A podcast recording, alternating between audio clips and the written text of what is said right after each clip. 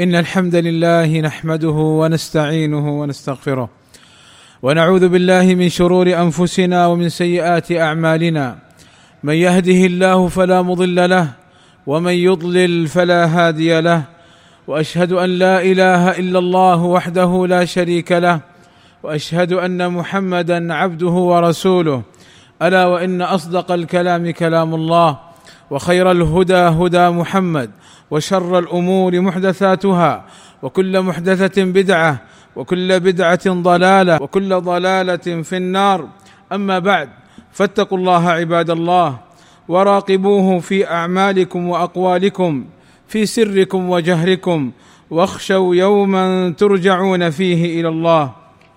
عباد الله كثيرا ما يردد بعض المسلمين كلمة يظنونها حقا وهي باطل من القول ألا وهي أن هؤلاء الكهان والعرافين والمنجمين يخبرونهم بأمور وتقع كما يقولون ويستدلون بهذا الأمر على أن هؤلاء المشعوذين صادقون وليس الأمر كما يظنون كما بينه النبي صلى الله عليه وسلم حين سئل عن هذا الكلام فعن أم المؤمنين عائشة رضي الله عنها وأرضاها قالت سأل أناس رسول الله صلى الله عليه وسلم عن الكهان فقال لهم رسول الله صلى الله عليه وسلم ليسوا بشيء.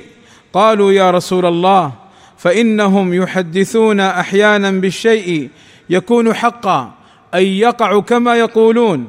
فقال صلى الله عليه وسلم تلك الكلمة من الحق يخطفها الجني فيقرها في أذن وليه قر الدجاجة فيخلطون فيها أكثر من مائه كذبة. يعني كلمة مما يسترقها الجني, الجني من السماء ثم يكذب معها مائه كذبة. ويبين هذا حديث أبي هريرة قال إن نبي الله صلى الله عليه وسلم قال إذا قضى الله الأمر في السماء ضربت الملائكة بأجنحتها خضعانا لقوله كأنه سلسلة على صفوان فإذا فزع عن قلوبهم قالوا ماذا قال ربكم؟ قالوا للذي قال الحق وهو العلي الكبير فيسمعها مسترق السمع ومسترق السمع هكذا بعضه فوق بعض. يعني الجني بعضهم فوق بعض إلى أن يصلوا إلى السماء. فيسمع الكلمة فيلقيها إلى من تحته إلى الجن الذي تحته. ثم يلقيها الآخر إلى من تحته حتى يلقيها على لسان الساحر أو الكاهن. فربما أدرك الشهاب قبل أن يلقيها وربما ألقاها قبل أن يدركه. يعني أحيانا يرسل عليه الشهاب فيحرقهم وأحيانا يأتي الشهاب فتختطف بعض الكلم. قال فيكذب معها أي الكاهن فيكذب معها مئة كذبة. فيقال أي يقول الناس أليس قد قال لنا يوم كذا وكذا كذا وكذا؟ فيصدق بتلك الكلمة التي سمع من السماء.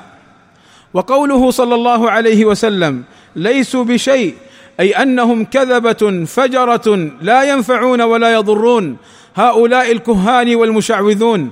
وأن ما يقولونه باطل من القول لا صحة له ولا حقيقة إلا الكلمة التي يسمعها الجني ويبلغها الكهان.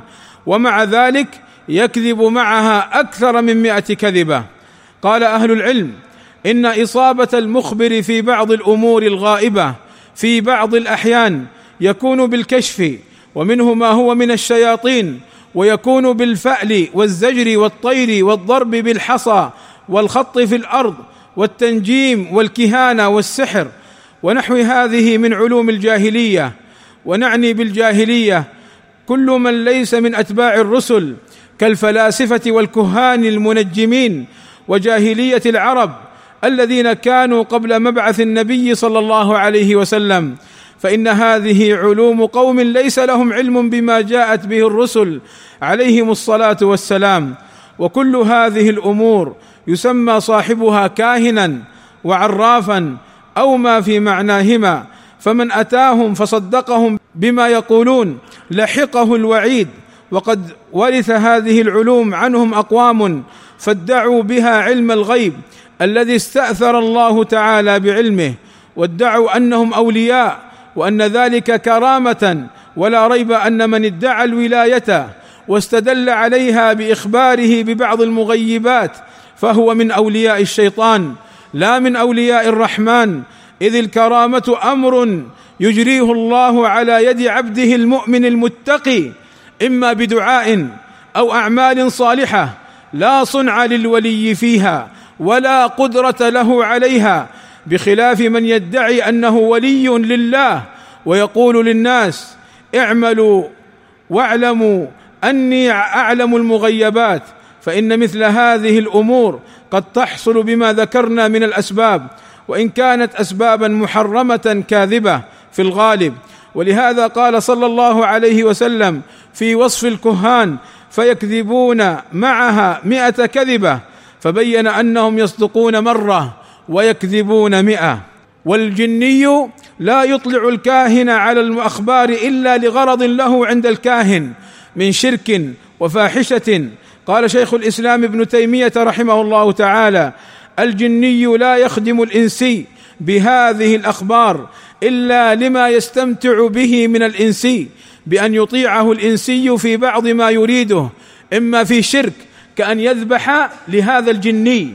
أو في وإما في فاحشة وإما في أكل حرام وإما في قتل بغير حق. ولذلك لما يذهبون إلى الكهان يقول لهم تأتون بشاة لونها كذا وتذبحها في المكان الفلاني. هذا ذبح للجني هذا شرك بالله عز وجل. قال وإما في أكل حرام وإما في قتل بغير حق فالشياطين لها غرض فيما نهى الله عنه. من الكفر والفسوق والعصيان ولهم لذة في الشر والفتن يحبون ذلك وإن لم يكن لهم فيه منفعة لهم انتهى. والمنفعة لهم من جهة إضلال بني آدم. وقال الشيخ سليمان بن عبد الله آل الشيخ رحمه الله تعالى اعلم أن الكهان الذين يأخذون عن مسترقي السمع موجودون إلى اليوم لكنهم قليل بالنسبة لما كانوا عليه في الجاهلية. لأن الله تعالى حرس السماء بالشهب ولم يبق من استراقهم إلا ما يخطفه الأعلى فيلقيه إلى الأسفل أي الجني قبل أن يصيبه الشهاب. وأما ما يخبر به الجني مواليه من الإنس بما غاب عن غيره مما لا يطلع عليه الإنسان غالبا فكثير جدا. في أناس ينتسبون إلى الولاية والكشف وهم من الكهان. يعني يخدعون الناس بأنهم أولياء الله لعلمهم ببعض المغيبات وهم في حقيقة أمرهم من الكهان إخوان الشياطين لا من أولياء الرحمن. انتهى. أسأل الله أن يوفقني وإياكم لما يحبه ويرضاه وأن يغفر لنا الذنوب والآثام. إنه سميع مجيب الدعاء. الحمد لله رب العالمين. والصلاة والسلام على المبعوث رحمة للعالمين وعلى آله وصحبه أجمعين. أيها المسلمون كيف يشاهد بعض المسلمين في هذا الطبق الفضائي الذي يدعى بالدش من يدعي أنه يعلم الغيب يعلم مستقبلكم يعلم أسعداء أم أشقياء وما سيحصل لكم وكيف تقرؤون في هذه الجرائد تلك الأبراج التي يدعي أصحابها أن مواليد كل برج يستطيع أن يعلم مستقبله منها وهذه والله إحدى المصائب التي انطلت وسرت على كثير من المسلمين لبعدهم عن دين الله لأن ادعاء علم الغيب كفر بالله تعالى وتكذيب بالقرآن. أما قال الله تعالى قل لا يعلم من في السماوات والأرض الغيب إلا الله ثم يأتي بعض المسلمين ويسألون هذا العراف الكاهن عن مستقبلهم وما سيحصل لهم. فهذا الرجل الذي يأتي في الدش ويتصل به الناس بل للأسف يتصل به المسلمون من البقاع الإسلامية ويسألونه ماذا سيحصل لهم في هو في الحقيقة دجال مشعوذ كاهن عراف مدع لعلم الغيب. قال صلى الله عليه وسلم من أتى عرافا فسأله عن شيء فصدقه بما يقول لم تقبل له صلاة أربعين يومه وفي رواية من أتى كاهنا فصدقه بما يقول فقد كفر بما أنزل على محمد صلى الله عليه وسلم. وهذا الحديث عظيم جدا خالفه أولئك الذين يتصلون بذاك العراف أو الذين يتبعون تلك الأبراج. فإن قال قائل نحن نتصل ولا نصدقه فلا ندخل في الوعيد الذي في الحديث. فالجواب أن هذا خطأ لأن الوعيد في الحديث مرتب على مجيئه وسؤاله سواء صدقه أو شك في خبره أو لا فإن في بعض روايات الصحيح من أتى عرافا فسأله عن شيء لم تقبل له صلاة أربعين ليلة. فإتيان الكهان منهي عنه ولأنه إذا شك في خبره فقد شك في أنه لا يعلم الغيب وذلك موجب للوعيد بل يجب عليه أن يقطع وأن يعتقد أنه لا يعلم الغيب إلا الله. فقل لي بربك هذا الرجل الذي يأتي في الدش أما يفعل هذا؟ أما يدعي معرفة المغيبات ويخبر بما في الضمائر؟ ألا فلنتق الله في أنفسنا ونبعد ونحترس ونحارب هؤلاء الكذابين العرافين. فاحذروا عباد الله من الشرك والكفر ومن البدع وكل ما يبطل عملكم. اللهم وفقنا للعلم النافع والعمل الصالح واتباع سنة نبيك محمد صلى الله عليه وسلم.